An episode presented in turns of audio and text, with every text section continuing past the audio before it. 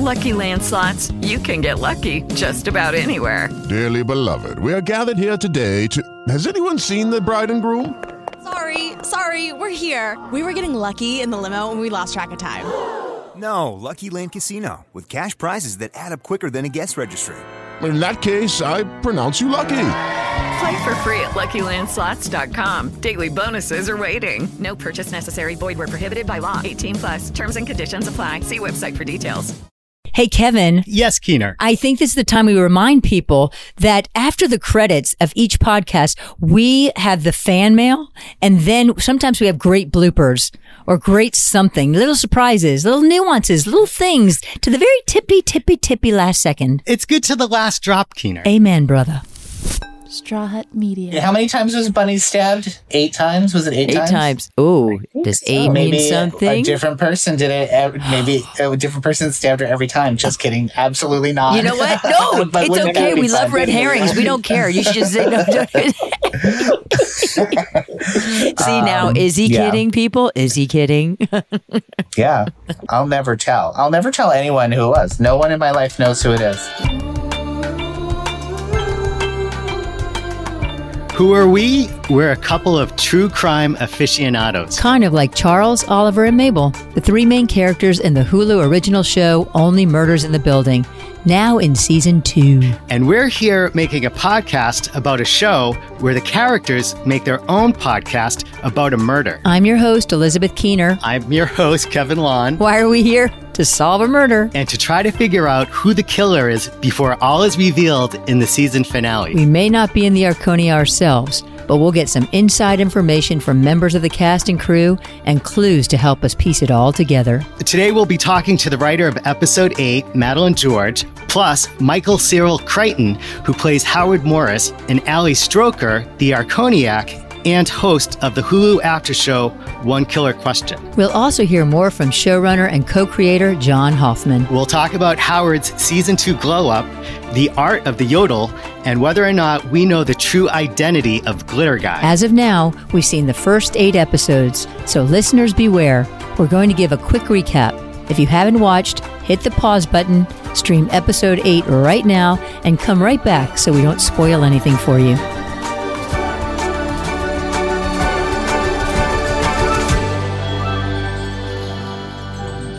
Episode 8 Marv narrates the opening of this episode. He has a theory about the 6th Avenue slasher, and we're in the midst of a blackout. Sometimes a killer stands out.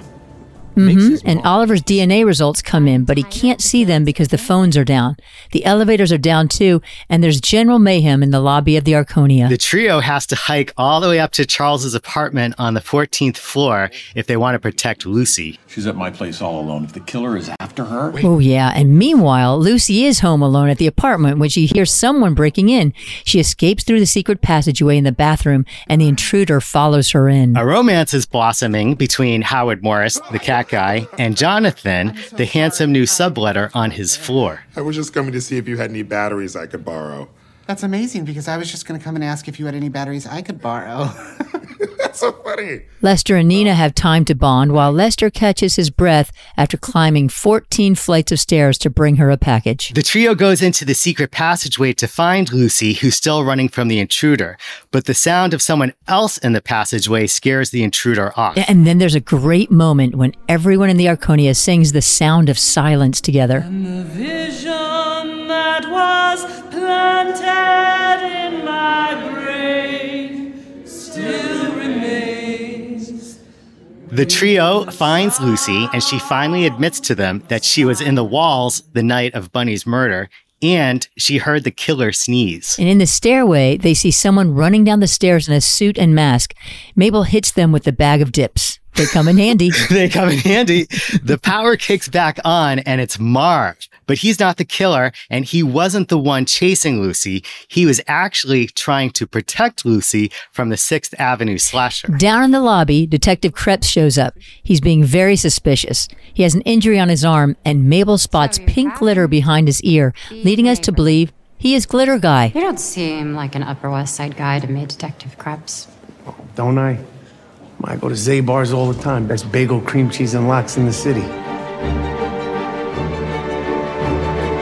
if we were kind of breaking into a jog in season one, uh, like we started to sort of sprint and tumble in season two as a writing group, I think we felt really like at liberty to make big leaps and take big swings and try really fun stuff. Um, I hope that's true for all the other people. That's how it felt for me. This is Madeline George. She's the writer of episode eight. I really care about being in, uh, like a representative New Yorker on this writing staff that's LA based, and so like that's that's why I wanted to to work on the Blackout episode. We talked to her last season two for the episode she wrote with Kim Rosenstock, episode six. To protect and serve. And the writer's room is a collaborative place. Even though there's one or maybe two writers credited on any given episode, most of the plot points, the scenes, and the jokes are created collaboratively. There's some amount of writers getting to identify like where they feel a connection with something thematic or something you know, in the content of an episode, but it's not like the writers are like,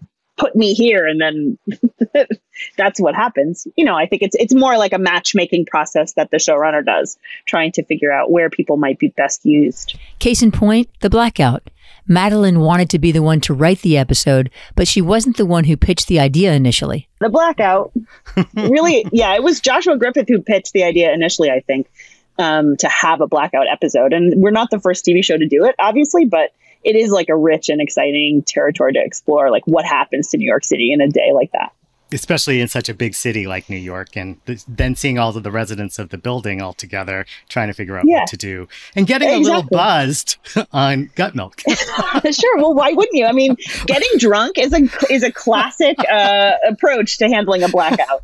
Um, when everything shuts down, like why shouldn't you? You know, eat all the ice cream out of the freezer before it melts and drink everything in the cupboard you kind of have to. It's going to go yeah. bad. I mean, I've been, I've lived in New York for a really long time, and I've lived through all kinds of catastrophes in New York City, like terrorist attacks and superstorms and multiple blackouts. And I feel like there's this idea that like, oh, New Yorkers will tear each other limb from limb in a crisis, but it's really the opposite. New Yorkers come together in a moment like that. People come out of the woodwork. People emerge from their apartments and they join each other on the street, and then they like, yeah, you know, oftentimes it's about like drinking together or, eating all the ice cream out of the freezer in the bodega or something like that. And the next day, when the power is returned, there might be some regrets. yeah, no doubt. Or you never speak to those people again. We have a blackout, people. We need to get to Lucy. She's at my place all alone. If the killer is after her. Wait, Lucy? Your semi stepdaughter? Not now, Marv. We're in crisis mode. Well, Marv, I think maybe the writers hold a collective mythology around Marv that goes much deeper than any we than appears on the screen even. But first of all, the amazing Daniel Oreskes plays him, and I think brings so much kind of wounded humanity to that character. And so we have imagined him. You know, of course, he's a super fan. That's one of his main activities. He has this sort of complicated family and home life that we barely refer to. Um, and then he's he his profession is we learned this this season a mold inspector, which means he's like you know, getting into the cracks and crevices and behind the walls, so to speak, of other people's houses. Um, and in that way, he sort of parallels our investigators. Um, but you know, he's just like, I think we, I think we feel like he's got a big heart and um, has trouble figuring out like where to put his all his emotions, and he ends up in this sort of anti-hero role in 208 where he really where that really goes to the nth on it. Marv overhears that Lucy is in danger and he springs into action. And luckily, he's at the Pickle Diner with the other superfans discussing the disappointments of season two of the podcast, not ours, when the power goes out. Definitely not ours, KK. Never in a million years. Paulette seems like she might be either like the president or vice president of the club. this is Ali Stroker. She plays Paulette, one of the super fans. Like she's just organized. She's trying to keep everyone together. And like the reality is, is like the rest of the super fans are a little bit of a mess. And so I kind of play like mama, you know, like mama hen with them and um, keeping everyone together and on on task. Um, and you know, I imagine like that. Yeah, imagine Paulette's like from upstate. She definitely like drives down to the city. She does not live in the city. Um, and I also like had this idea that she was like really into horses. Why horses? I just imagine Paulette as like a horseback rider. She like has a lot of horses, and she also just like loves this podcast. So she's you know she's uh, you know upstate. She's not like a city gal. She's more of like a country gal. Ali also hosts the official Only Murders after show, One Killer Question. It's very fun, but KK, are we not the official after show? No, we're like the Gut Buzz Zero, and they're the Gut Milk Original. It really, it really is so fun to like get more out of each character and learn more about them. So some of the episodes have our characters, and then some of the episodes have like special guests, like Melissa Rivers, Joan Oh, Rivers' daughter, right. is like Mhm. on our is it like came. Um, Jayne Houdyshell, our bunny. I mean, they're like super fans of the show. So it's like they watch and they have, and I think that that's also so fun that it's not just our characters that, that have something to say. It's like people become fans of the show so quickly Right. because of the way it's set up. And we all feel like a detective. And one suspect we detectives feel like we can cross off our list now is Howard Morris. And season two, Howard has experienced some growth. Mm-hmm. Well, Howard got a glow up. My clothes were so uh, much better because he's he's out of mourning. So I got to wear some colors and some giant sweaters, and um, it was really fun. This is Michael Cyril Creighton. He plays Howard Morris. The cat guy. Last season, he was so deeply entrenched in his mourning that he was pushing people away. He was a lot sharper with people, I think. This season, I, I feel like Howard wants to come out of his shell a bit. He's realizing maybe he needs some human connection. And um, he definitely has a history with the building. He definitely knows everything that's going on. He's he's he's he's very interested in other people's drama and he's obviously a bit of a gossip. Um, and I, I'm sure that Uma and Bunny are great gossips too. So I think he probably kept close to them. Um, but yeah, he knows he knows a lot more than he lets on. I think, um, and he just is nosy. He's just nosy neighbor. He's like that classic nosy neighbor. right. But you love him because he's so lovable. So that's why you Yeah. can't, even if he's a nosy neighbor, he's not one of those Mrs. Kravitz. He's like the other, you know, the other side. Yeah. I mean, he's, Everybody he has a bit of a sharp side. Like, Yeah. I always think of him as like his feelings really go moment to moment. Mhm. So he can be very happy one moment and absolutely furious the next. And it Oh, yeah. just depends on what signals he's getting from the person he's talking to. Okay, he should be off our suspect list, don't you think? Yeah, uh, he was in his apartment and he had his uh, neighbor over for a glass of wine and a lot of candles. And by the way, KK, we know exactly where he was during the blackout, and it wasn't creeping through the walls. Exactly. I have been alerted to many of the theories that are out there. I have heard that people think it are well are just have decided that it's not me in the uh, passageways because I'm not thin enough to fit through them. Which to I say, what I say to that is, how dare you? And I wore a Spanx t-shirt to the premiere and looked svelte as hell. So it, I, it could be me anywhere in that building. I could squeeze my way through anything in that building. You know, how dare they? He is svelte as can be, that Michael Cyril. So I don't know what they're talking about. Howard also seems to want to help the trio solve Bunny's murder. How does Howard feel about the trio, and how does he want them to see him? I think uh, uh, my take, and, and, you know, it changes for me as an actor episode to episode because I don't get each episode. I don't get the episodes ahead of time, like as a whole. So you're kind of learning. You take each episode at truth value, or or what I think is truth value for each each single moment. So, uh, I really believed that uh, Howard was trying to make friends with the trio and is maybe a little bit of a starfucker because he's like into the fact that they have this really successful podcast that he loves and is very clearly has his own ideas of what the podcast should be. Um, you know, he has ideas for episodes. this is like me with the writers, uh, you know, inserting myself in uh, the, you know, uh, but just kidding. Uh, but this is, you know, he has, he, I don't know what his agenda is. I just think he wants to be part of something more. He's looking for a community and he's like, maybe I can get it through these three, um, these three who are doing the podcast and maybe not. Um, but I think he, I think Howard generally wants to be in everyone's good graces. I think he wants to be seen one way, even though sometimes he acts another way. Howard also has a new love interest this season, which makes us want to root for him even more. there was something really nice about uh, character actors like me don't usually get a romance. Uh, you know, there's not. That's not something I get to play very often. Normally, if I have a partner in a show, I either like I've killed them in one show, I it's unrequited in several other shows, or I stand next to them and we never have any lines together.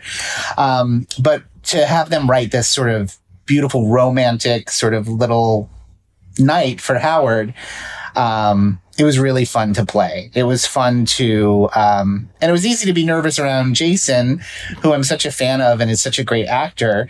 So, um, it was easy to, you know, act like I was falling in love with him. And I loved when you got confidence and you slicked back your hair a little bit and just walked in Oh, with yeah. confidence. It was so good. The turn was so perfect. It was so fun to watch. It was great. For a minute, you're like, is Howard going to kill him? Or you But don't yeah, know. That It- was right, right. Absolutely, you're right. It You're like, goes um, back and forth. Hi. Hi. So, hypothetically, if I sent my cat to live with Agnes from the library for a while and got an air purifier and vacuumed my entire apartment and lint rolled all of my sweaters twice, like I did to this one. It's very nice. Oh, thank you. It's new. If I did all of those things, would you consider going on a date with me? In the light? I think that line was something more like, what if I got rid of my cat or something originally?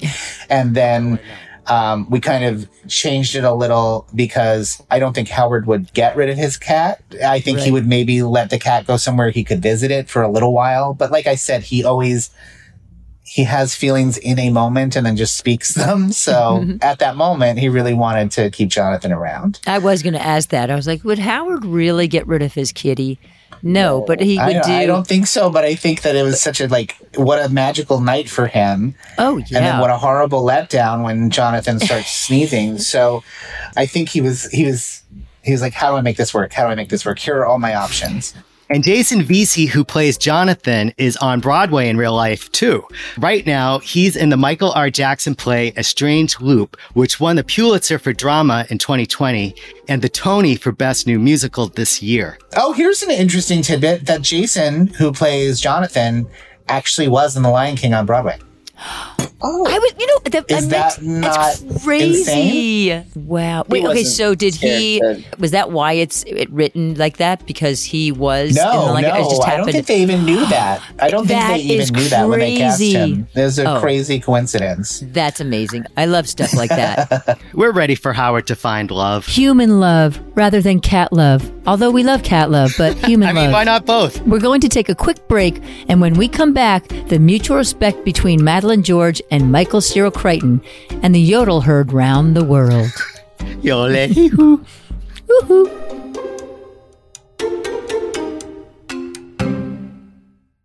Lucky Land Casino asking people what's the weirdest place you've gotten lucky? Lucky? In line at the deli, I guess? Aha, in my dentist's office. More than once, actually. Do I have to say? Yes, you do. In the car before my kids' PTA meeting. Really? Yes. Excuse me, what's the weirdest place you've gotten lucky? I never win and tell. Well, there you have it. You can get lucky anywhere playing at LuckyLandSlots.com. Play for free right now. Are you feeling lucky? No purchase necessary. Void where prohibited by law. 18 plus. Terms and conditions apply. See website for details. With the Lucky Land slots, you can get lucky just about anywhere.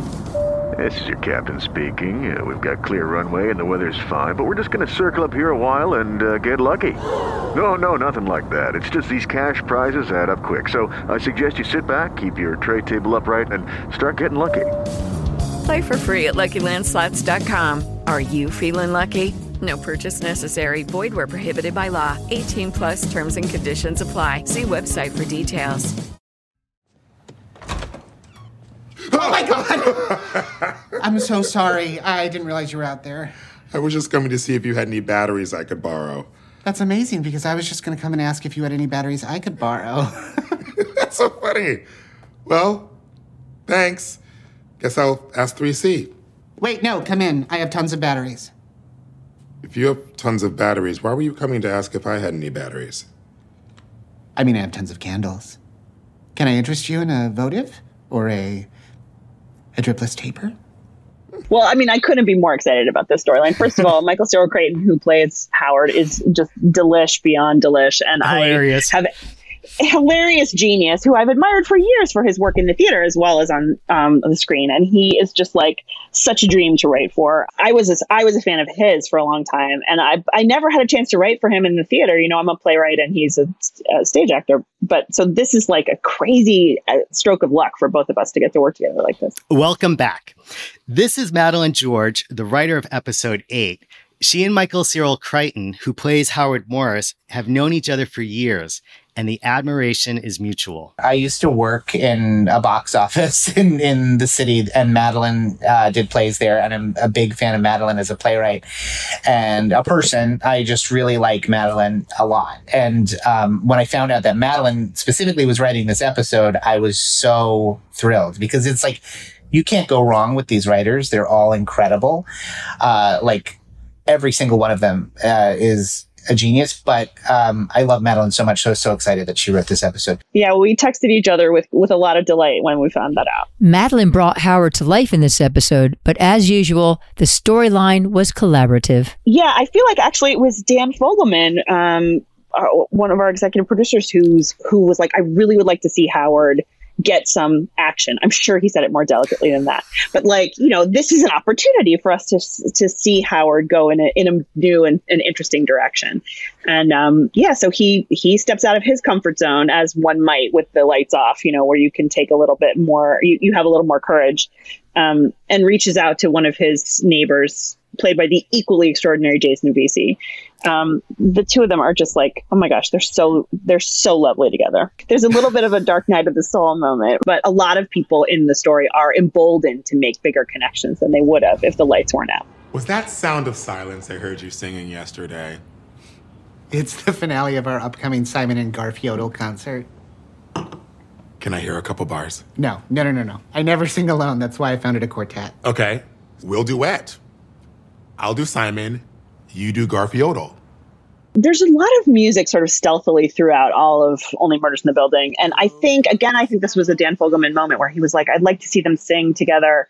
But I honestly like that image of song reaching each other, you know what I mean, across a, a, a big distance. It's definitely inflected by our experience of the pandemic in New York, you know, where there was this sense of like sometimes there were people who went out every night onto their fire escape and performed for their neighbors, you know what I mean? Um, and there was, of course, the sound every night at 7 p.m. of everybody leaning out the window and beating on our pots and pans. So I know this was common in lots of places, but in New York City, where when we were locked down, that the idea that like song or speech or noise could travel from apart from window to window, I think it really it became something very dear to our hearts as New Yorkers. So there's a little note of that in there.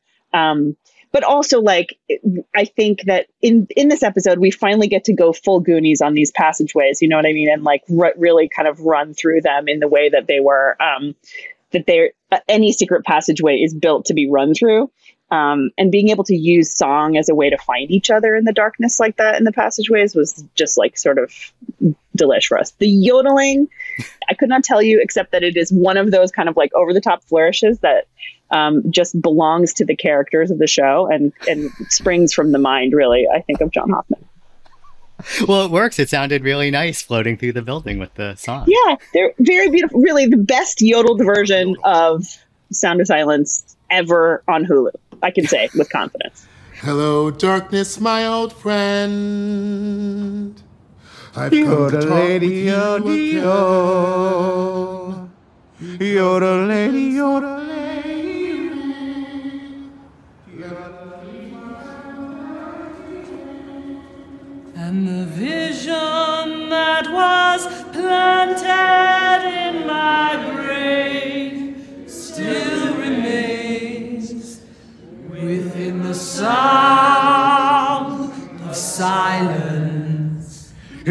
restless dreams I walked alone. There's a killer. Uh, Sorry, it's just one of the great breaks in folk rock history. It's hard not to sing along.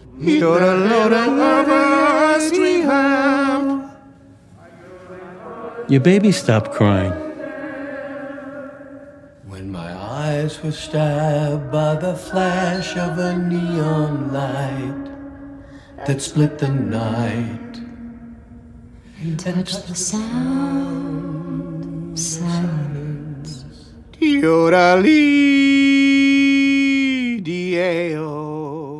Um, I, I was actually just realizing the Song of Silence and Howard singing it, which kind of reflects on his life being alone for so long. And by the end of the episode, he does go on his first date. Yeah, good point. That's brilliant. That's we meant that. That's why we did. it. exactly. Even though Howard's yodeling may feel effortless on screen, Michael says it took a lot of practice. I hardly know how to sing, but John, pretty early on, before the season even started, called me one day and he's like, uh, you know, this, this is where my mind is at right now. I just wonder if you have a yodel in you. And I was like, excuse me? he said, I'm wondering if you have a yodel in you. And, I, and because it's John Hoffman and because he's the greatest guy in the world and I love the show so much, I just say, yes, of course. Yes, I do. I definitely do. I can definitely yodel, which I then immediately started Googling how to yodel.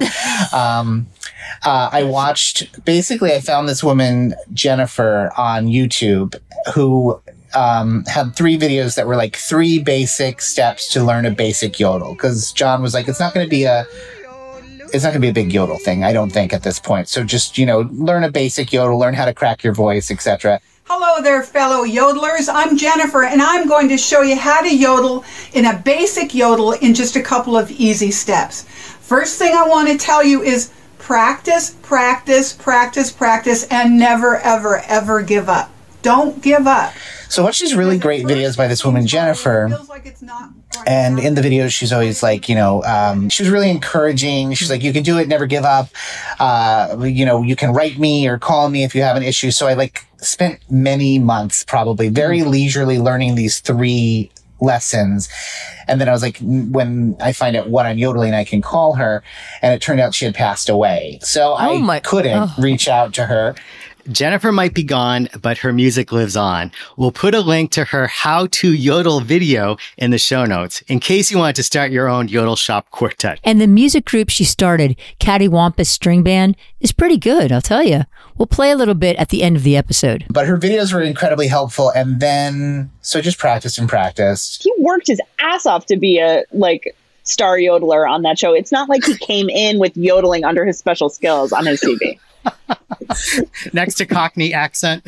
exactly. Historic dance. Right. The good thing was that, you know, Howard is not a solo yodelist. He's intentionally singing with a quartet so he doesn't have to um, uh, stand out. And I think it's it, the whole thing was that he just enjoys it. He doesn't have to be good at it, but he enjoys it and it's something that he's very passionate about. But uh, when it turned out, I, when I got the script and I was like, oh, I'm yodeling the sound of silence, that like a song that is absolutely iconic in so many ways. I could not wrap my head around it. And I made like an SOS, I need help. Please, someone help me. And they hired this really amazing guy, Dan Faber, who actually, you can see him in a shot of, um, and I think it's episode three. He's one of the yodel shop people with the bow ties on. And he's a voice teacher and he knows how to yodel. And he spent all of this time with me teaching me how to turn Sound of Silence into a yodel, which was um, something that my brain could not wrap its head around. um, and then he was there on set with me, and he practiced with me and Jason, who plays Jonathan, and um, so that's that's how that happened. And now, now, Michael, you can actually say, yes, that's on your skills in a resume. Yes. Can't sing, but I can Yeah. yodel. I know how to.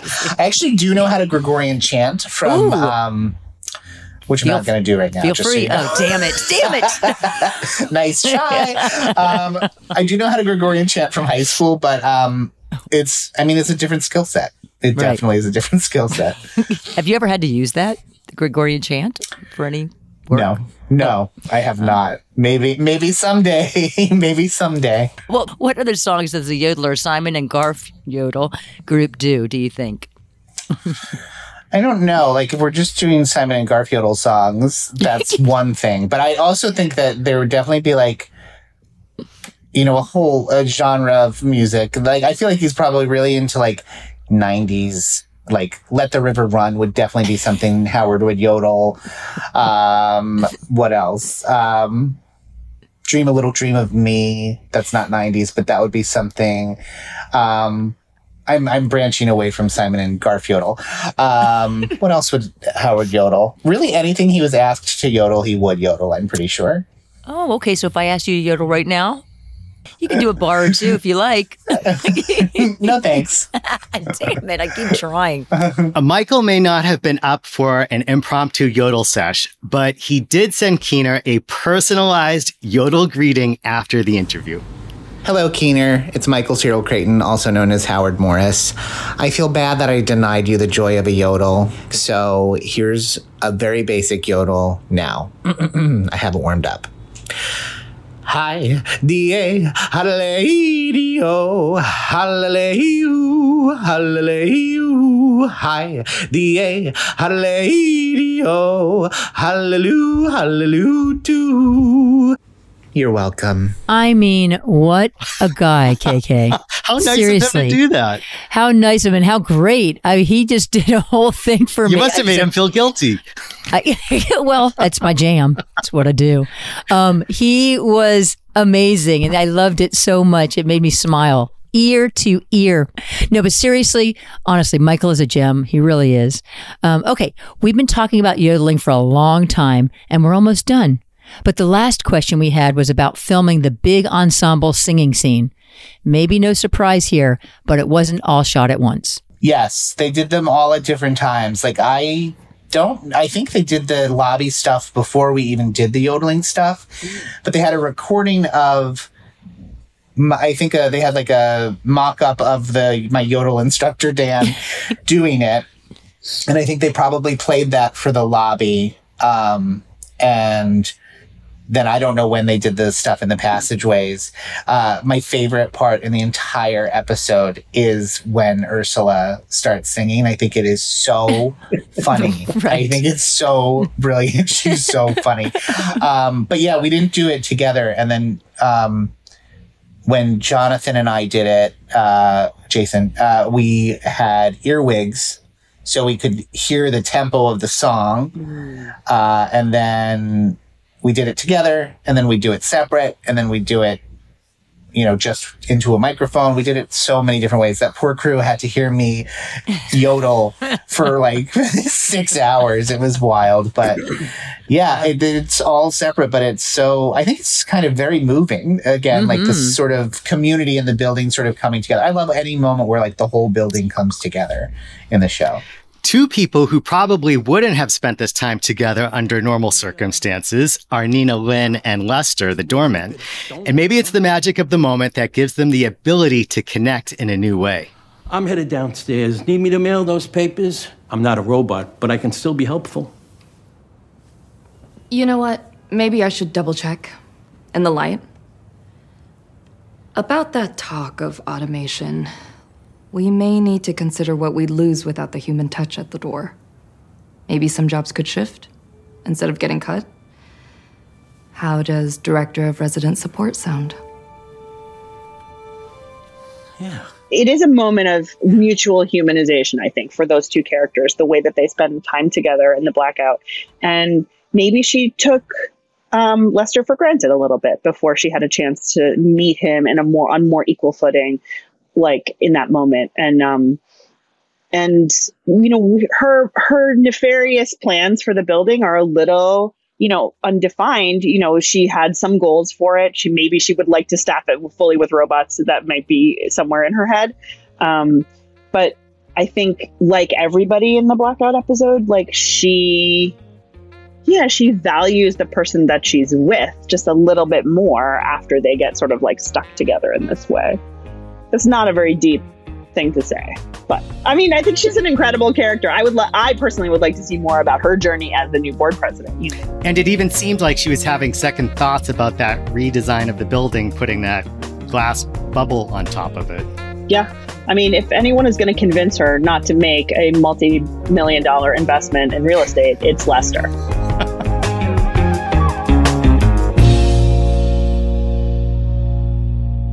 Fatherhood seems to be a big theme throughout the season. And even Marv, he has issues about being a parent and relationship with his daughter. And towards the end, when he basically rescues Lucy, that's like a, Yeah. a big moment for him. Yeah, exactly. He restores Lucy basically to um, to uh, her pseudo family. In other words, Mabel, Charles, and Oliver. And um, and yeah, he has a little. I mean, it's a little bit like he engineers it, but he has a moment of real heroism, and you can picture like him looking for spending his whole life looking for ways to like live up to his daughter's you know hopes for him. Here's showrunner and co-creator John Hoffman. And Marv is certainly an extension of the superfans, but uh, a, a real perspective, hopefully a deepening perspective that takes him beyond superfan, and we know him as Marv by the end of it, and he's cares about his daughter, and he he he's driven in ways that um, you know are a little deeper and a little more relatable than we might have expected. Hopefully. And what a relief to know that although Marv is uncomfortable with women in position of power, he's not the killer. But that's not the biggest reveal of the episode. No way. The biggest has to be Glitter Guy. Yes, listeners, we're finally getting to it. After a quick break.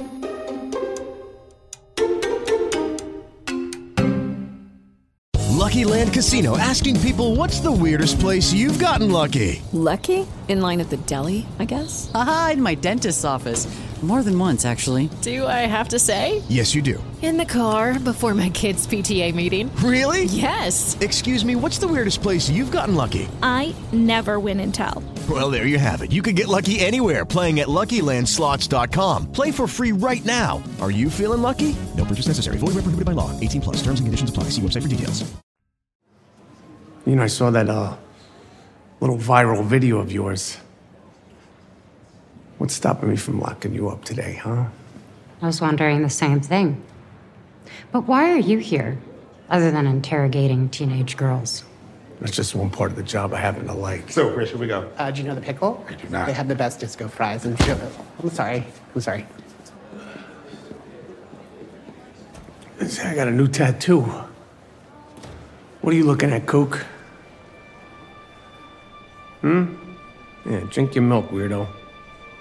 And Kreps turns his head and we see pink glitter behind his ear. It makes sense that he's Glitter Guy. A police officer might work security part time. And there was the text from the phone number in an earlier episode that said, I'm the only one on the force who thinks you're too dumb to pull this off. and he's got the right build. But maybe it's a coincidence. You know, listen, I'm, I still look at red herrings. Even though they're far fetched, maybe, I don't know. It could be glitter from something else. But why would Kreps be doing this? And KK, did he give any clues earlier on in the season to make us suspicious of him? There are elements of surprise that we have to do here that will reveal themselves and make more sense as we go along. Here's co creator and showrunner John Hoffman. Um, but there should be surprise there. And, and I I think a compounding of problems uh, that this new revelation might create but then also questions. And I think that last conversation between Mabel and Kreps in that lobby of the Arconia, um, where she's wondering, why aren't you arresting me right now after that viral video uh, that you saw? And what exactly is going on with you? And so there's dual sides to it. Um, so she's she's wondering why he's not acting in this moment if what she knows now is true, and how to get to what's really going on is the great investigative mind that Mabel Mora has that will hopefully um, kick into action in a new way in the next two episodes. Kreps is looking very guilty right now, but is there some possible innocent reason for the glitter and the injury that would make him a red herring? Maybe he has some weird glitter fetish, or maybe he opened up a card that had glitter in it. and got everywhere. I'm t- oh, those are very popular now. I hope those go away. No, we have to take it. We always have to look outside the box. I mean, we just have to because that's what you want to do, even if it's, I mean, or a less weird Right. explanation might be he has a young daughter he was working on an art project with. I don't, you know, listen. and and maybe he Mm-hmm. really did get a tattoo. It's coming. These are the right questions. And I think that's part of the charm of the show. Here's Ali Stroker again. She plays superfan Paulette and hosts the Hulu after show One Killer Question. Part of the charm of the show is that, like, you are sucked into all of these side stories and these red herrings, and you're just like, oh my god, it totally could be that. It's just like one of those really good mystery books that you can't put down. You want to read the next chapter, you need to know what happens. And I just think the writing on the show is so smart and so, So smart. creative and so good. Superstar writers, superstar cast. Totally. it's kind of like a master class. Like you can watch every moment on set, whether we're filming or not, and learn something. I mean, these are masters. These are legends of our time. And to watch them work and how they relate to each other, I mean, the dynamic between Martin Short and Steve Martin is like something that is it's like it's like iconic for our generation Right. you know and and and so to be around that and to be able to watch them interact and then work together um being working with Selena Gomez who's just like this superstar superstar. And and and and then of course all of the other you know characters and guest artists. I mean what's so amazing is that it feels like we've sort of been able to get like new york's finest right? Between nathan lane and jane lynch. It's just like right gosh these like Jayne Houdyshell like these are new york legends Okay, back to Glitter Guy. Here's writer Madeleine George. First of all, we like it if people's jaws are on the floor at the end of the episode. That's always fantastic. So we like to hold off on a big reveal until the end and give people something that they can really look forward to coming back for. Um, and I don't know. Uh, personally, I feel like you know the the character of Detective Kreps, like he's just been cruising for a bruise, and like we just want to, we just want to punch that guy in the mouth. Um, and so now to know that, like, in fact, there's much, much more to him than we have known up till now feels to me tantalizing. It's like, right now, let's get into it. Take him down a peg. Yeah, let's find out what the hell is going on with this guy. And I also realized um, Howard's paramour, uh, he sneezed in this episode, uh, which apparently was from Howard's cat. But I've been keeping an eye out for people sneezing since the person in the catacombs chasing after Lucy sneezed. So I am keeping my eye on that. Good. Well, that's great. If there's if there's nothing else that we can do for America, we can make people notice sneezes more assiduously. Um, so Keener and I usually like to ask towards the end of an interview uh, if anyone would have a clue for us, something we can kind of think about and mull over. Do you have something you'd like to share? I don't know. I don't know. I've I mean, I taken guess- Nina Lin off my list of suspects. I think that's fair. Like after you see a sweet scene like that, you know that we're not like we're we're not gunning for her. I mean, I guess this is the question. It's like the clue is just like you know how how many people can fit in a Tyvek suit. Oh, that is a good one. Um, do I have any clues for you? That's a horrifying question because I feel like I get in so much trouble for saying anything. Hmm. It could be something that already happened that, you know, people glossed over. Oh, there's a million things that have already happened that people glossed over. I don't think anybody is. I don't think anybody knows exactly what happened. No one is guessing exactly what happened yet. KK, we know what time it is. yes, it's time for the Who Done It Summit. Who Done It Summit. Okay, so go ahead. This, is, well, first of all, this is where Keener and I write down who we think the murderer is based on what we've seen so far. So up until episode eight, we've written down our suspect, put it on a piece of paper, and put it in a sealed envelope until right now. Keener, Yes. do you want to start Okay. with you? Yes, you open mine first, please. Here we go. Okay. And you said, and you said Alice, the art gallery owner. Yes, Alice, how dare she? Okay, th- th- let me tell you re- really fast. I don't even know, I don't even think it's her, to be honest with you, but she needs to get her comeuppance. She was horrible. She DM'd somebody who was very vulnerable, Mabel, right? For her own good, for her own. I'm sick of this. I'm sick of people doing that. I'm telling you right now. And that's what she did to Mabel. Poor. She come, she made it. She made the one bloody Mabel. She made it happen. She's used her. She did all these things, made her break things, made her do this. Then she, she made her relive it by going into it, making her apartment look again. I mean, it was just too much for me, KK. Don't and she took ever- that photo where Bunny died on Mabel's floor. So that oh, very odd. hor- ah, that's horrible. She's a user. Goodbye. Good riddance. Ta ta. All right, you ready for mine? Yes, go ahead. Okay, open it up. Here it goes. Ooh, Detective Kreps. Yes. Now, I'll be honest with you, throughout the whole episode, I thought the murderer was Marv, the superfan. Yes. Because his group kind of wasn't buying his other theories. We already know that he knows the catacombs and he knows that Lucy is home alone. So that was my, you know, through the whole episode. But then at the very end, when Detective Kreps has the glitter on his neck, I mean, Right. I don't know how you get out of that. I don't know. So and then, Detective Kreps is my suspect, but I don't know why he would kill Bunny. um, but I'll tell you, and he had a sho- his shoulder was uh, bruised or His something. shoulder you was know, injured, something happened. So, because uh, Howard bumped into his shoulder. yeah, yours is better than mine. But I'll tell you, Alice, Alice doesn't live here anymore. Goodbye. Goodbye.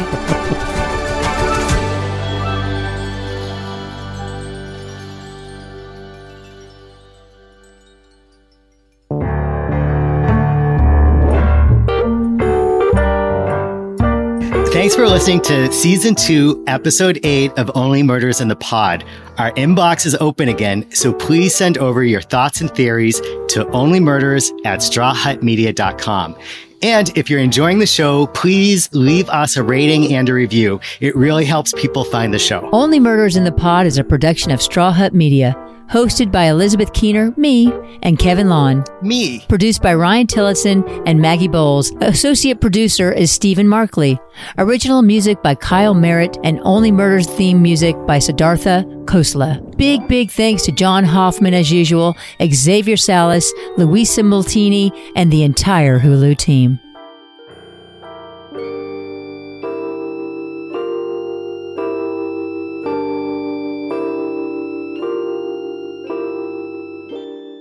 KK, it's time to read some fan mail. Fan mail? Yeah. Okay, people give us their ideas, their clues, their perceptions, Theories, suspects. all of it. So this one is from Sarah B. Hi, rewatching some episodes in season two, I started to see some connections between Alice and Marv. When he and the fan club were sitting in the diner talking to Charles, Mabel, and Oliver, Marv mentioned that he knew about the secret passageways in the Arconia because he does mold removal. In that scene, there's a respirator on the table, and Marv is wearing a full body blue protective suit. In the scene when Alice is on the phone with Mabel, when Alice is at the studio with a leaky roof, Alice is wearing a similar full body protective suit, but tied at her waist.